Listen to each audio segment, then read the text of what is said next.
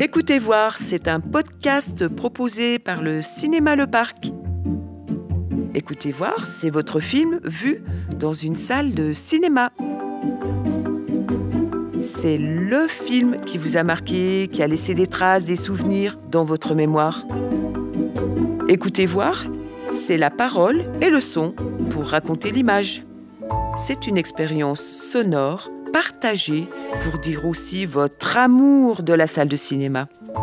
Depuis 1989, il est l'homme qui met de la lumière sur le grand écran du parc. Sa passion du cinéma n'a d'égal que ses compétences techniques, capables de passer avec maestria l'épreuve de la projection en argentique à celle de la projection en numérique.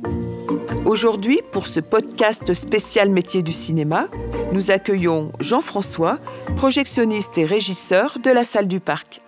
Jean-François, comment a commencé votre carrière de projectionniste? Êtes-vous tombé dans la marmite des bobines et projecteurs quand vous étiez enfant? Plus tout à fait enfant, j'avais en fait 20 euh, ans. Les événements ont fait que je me suis retrouvé avec un peu de disponibilité et que j'avais euh, au moins deux frustrations à combler, à savoir euh, le ski, où je n'ai pas pu aller euh, quand j'étais jeune, et puis les films, parce qu'on n'avait pas la télé à la maison. Dans ma petite tête, ça a tourné un peu, et je me suis dit que si je pouvais être projectionniste en station, j'allais pouvoir concilier les deux.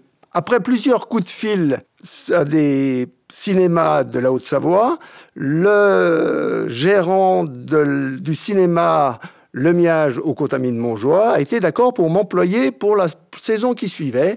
J'avais 20 euh, ans. C'est comme ça que j'ai commencé, j'ai appris le métier, je suis arrivé le vendredi soir pour tourner le lundi. Il a passé la première semaine avec moi en cabine pour m'apprendre le, le métier qui était pas si compliqué que ça. La preuve en est.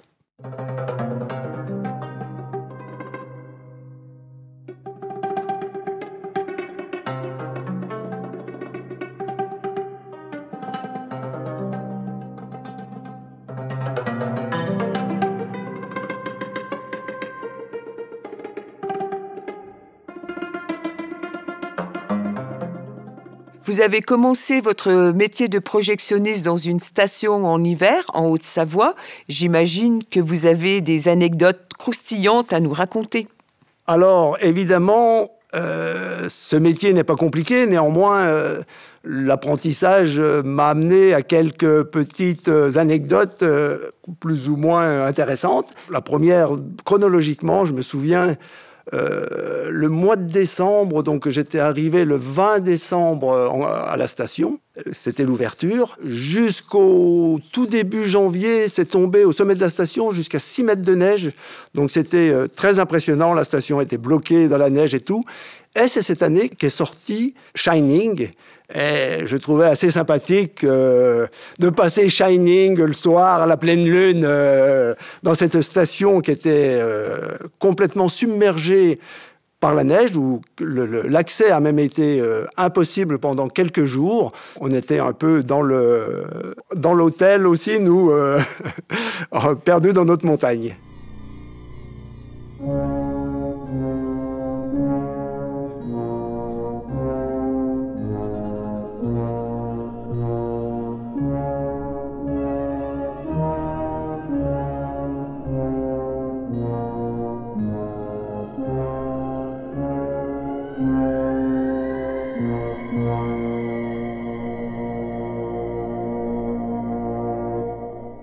J'étais au départ euh, logé chez Monsieur le curé, qui est en fait le personnage principal de cette commune, en, plus de son entreprise de travaux publics, il avait aussi une grande salle qu'il louait pour euh, les saisonniers. C'était des dortoirs. Moi, j'étais complètement décalé par rapport aux autres parce que je bossais le, soir. Et du coup, en discutant avec. Euh, Monsieur Marguin, le propriétaire du cinéma, il me dit Ah, mais moi, j'ai un petit lit chez moi, si tu veux, on le met dans la cabine, il y a de la place. J'ai dit, ça, c'est une idée qu'elle est bonne. Et donc, je me suis retrouvé euh, logé euh, sur place. Et j'étais jeune et des fois j'avais de la visite. Et un dimanche, je reçois mon film le matin. En général, il arrivait, c'était M. Marien qui me l'amenait sous le coup des 10 heures le matin. Alors, ce qu'il faut savoir également, c'est que quand on est sur un double poste, le projectionniste charge d'abord les deux premières bobines. La première bobine, il la voit en totalité. La deuxième, il perd les cinq premières minutes. Et après, il regarde ce qui reste. Pour voir un film en totalité, il faut impérativement le passer deux fois. Mais quand même, on a à la fin de la première projection, on a une bonne idée de, du film. Avant de le monter, je discute, quelqu'un arrive, on, discute le bout de gras comme d'habitude, voilà. Et le soir, 5h30, arrive l'heure de la projection. Première bobine, deuxième bobine. Arrive la troisième bobine, qui me paraissait un peu bizarre. Il y avait des choses que je comprenais pas bien. Je me dis, j'ai dû louper un truc important à la fin de la deuxième. Et en fait, au lancement de la quatrième bobine, tout d'un coup, je vois débarquer le caissier qui me dit il y a quelque chose qui déconne dans ton film. Je lui dis, ouais, je crois qu'il y a quelque chose qui déconne. En fait, j'avais inversé deux bobines. Alors, je dis au caissier, tu chopes les spectateurs quand ils sortent, et tu leur dis qu'ils attendent. J'irai platement m'excuser, puis on leur filera des, gratos pour qu'ils viennent le revoir ce soir, ou voilà. Et en fait, euh, le, le caissier les a tous laissés sortir sans rien leur dire.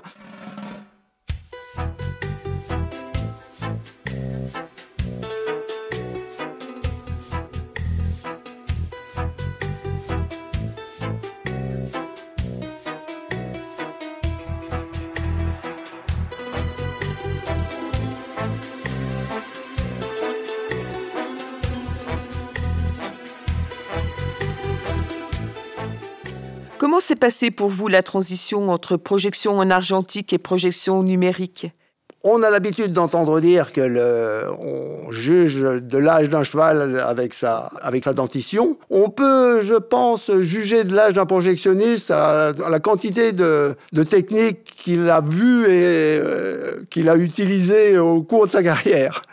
Alors effectivement, euh, j'ai vu, sans, sans utiliser, mais j'ai vu tourner des projecteur qui marchait encore au charbon, avec avance euh, contrôlée par le projectionniste.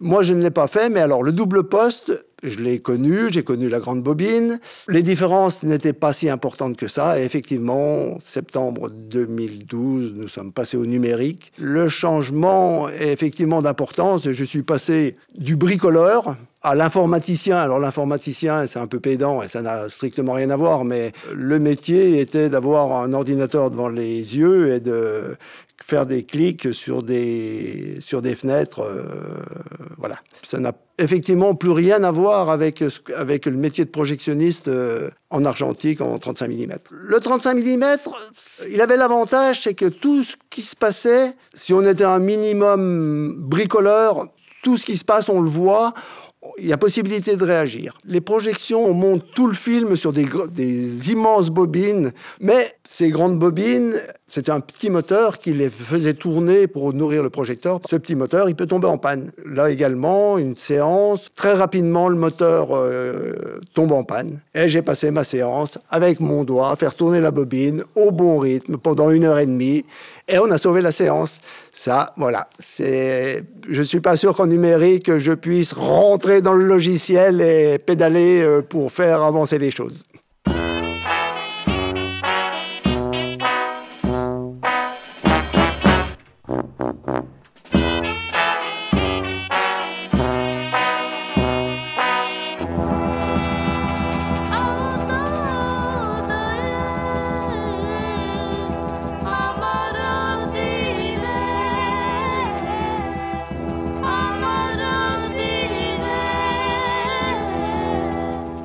Premier incident que j'ai eu, c'était avec un vieux Feli, le premier projecteur que nous avons, eu à la salle Le Parc. L'aspiration d'air qui génère le refroidissement de la lampe, qui est obligatoire pour pouvoir fonctionner, est tombé en panne. Je suis parti comme ça, évidemment, au bout d'une petite demi-heure, euh, ça s'est mis en, sécurité, et la projection s'est arrêtée. Je me suis gratté un peu la tête pour voir ce que je pouvais faire et je suis passé en salle en disant je vous demande 5-10 minutes pour voir si on arrive à relancer la, la projection, j'ai un petit problème technique. Je suis descendu dans le local ménage, j'ai récupéré l'aspirateur de la femme de ménage que j'ai branché sur ma lanterne, j'ai mis tout ça en route, au bout de 3 minutes ça avait refroidi et on a pu relancer la projection.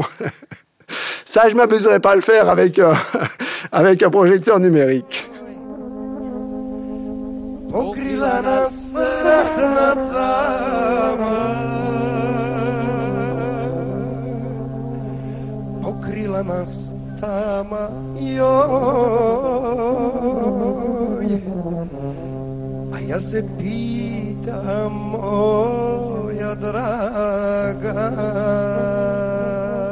Selon vous, y a-t-il une différence entre image argentique et image numérique?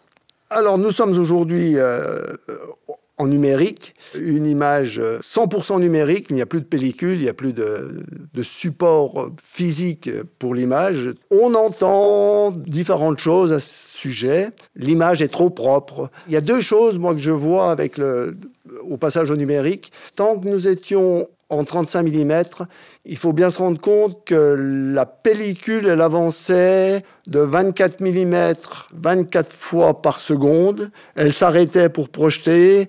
Donc il y avait une action mécanique qui était assez compliquée.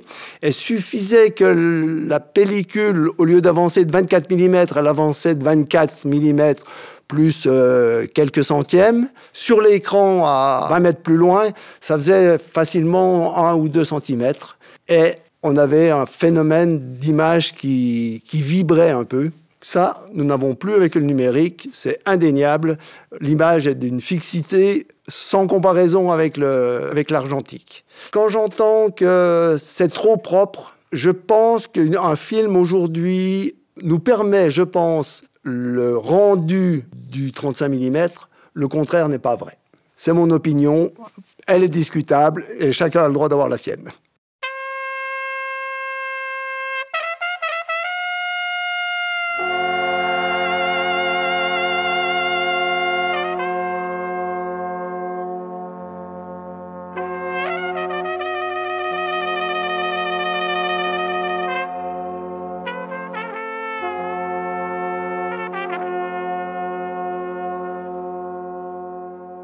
Vous avez plus de 40 ans d'expérience. Que donneriez-vous comme conseil à la jeune génération qui souhaiterait exercer votre métier?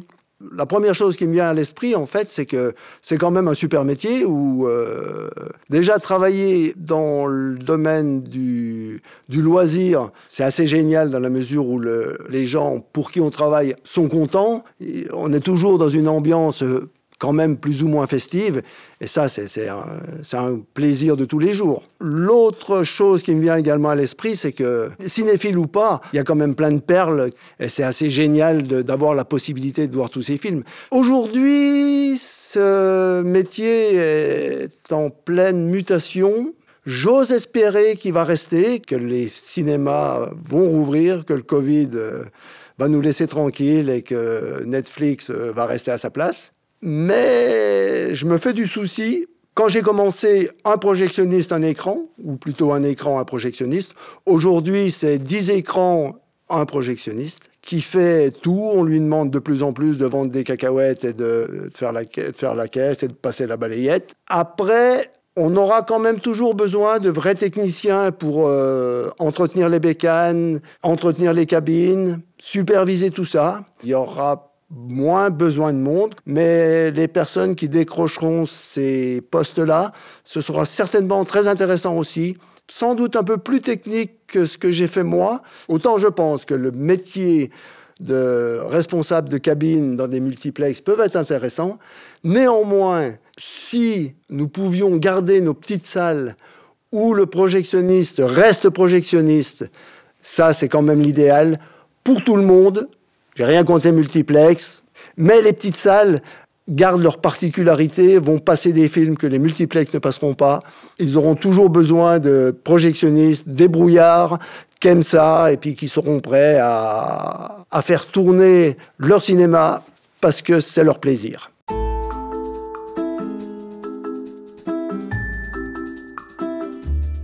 Et voilà, c'est terminé pour aujourd'hui. Merci Jean-François et à bientôt dans votre cinéma. Les extraits sonores ont été choisis par Jean-François.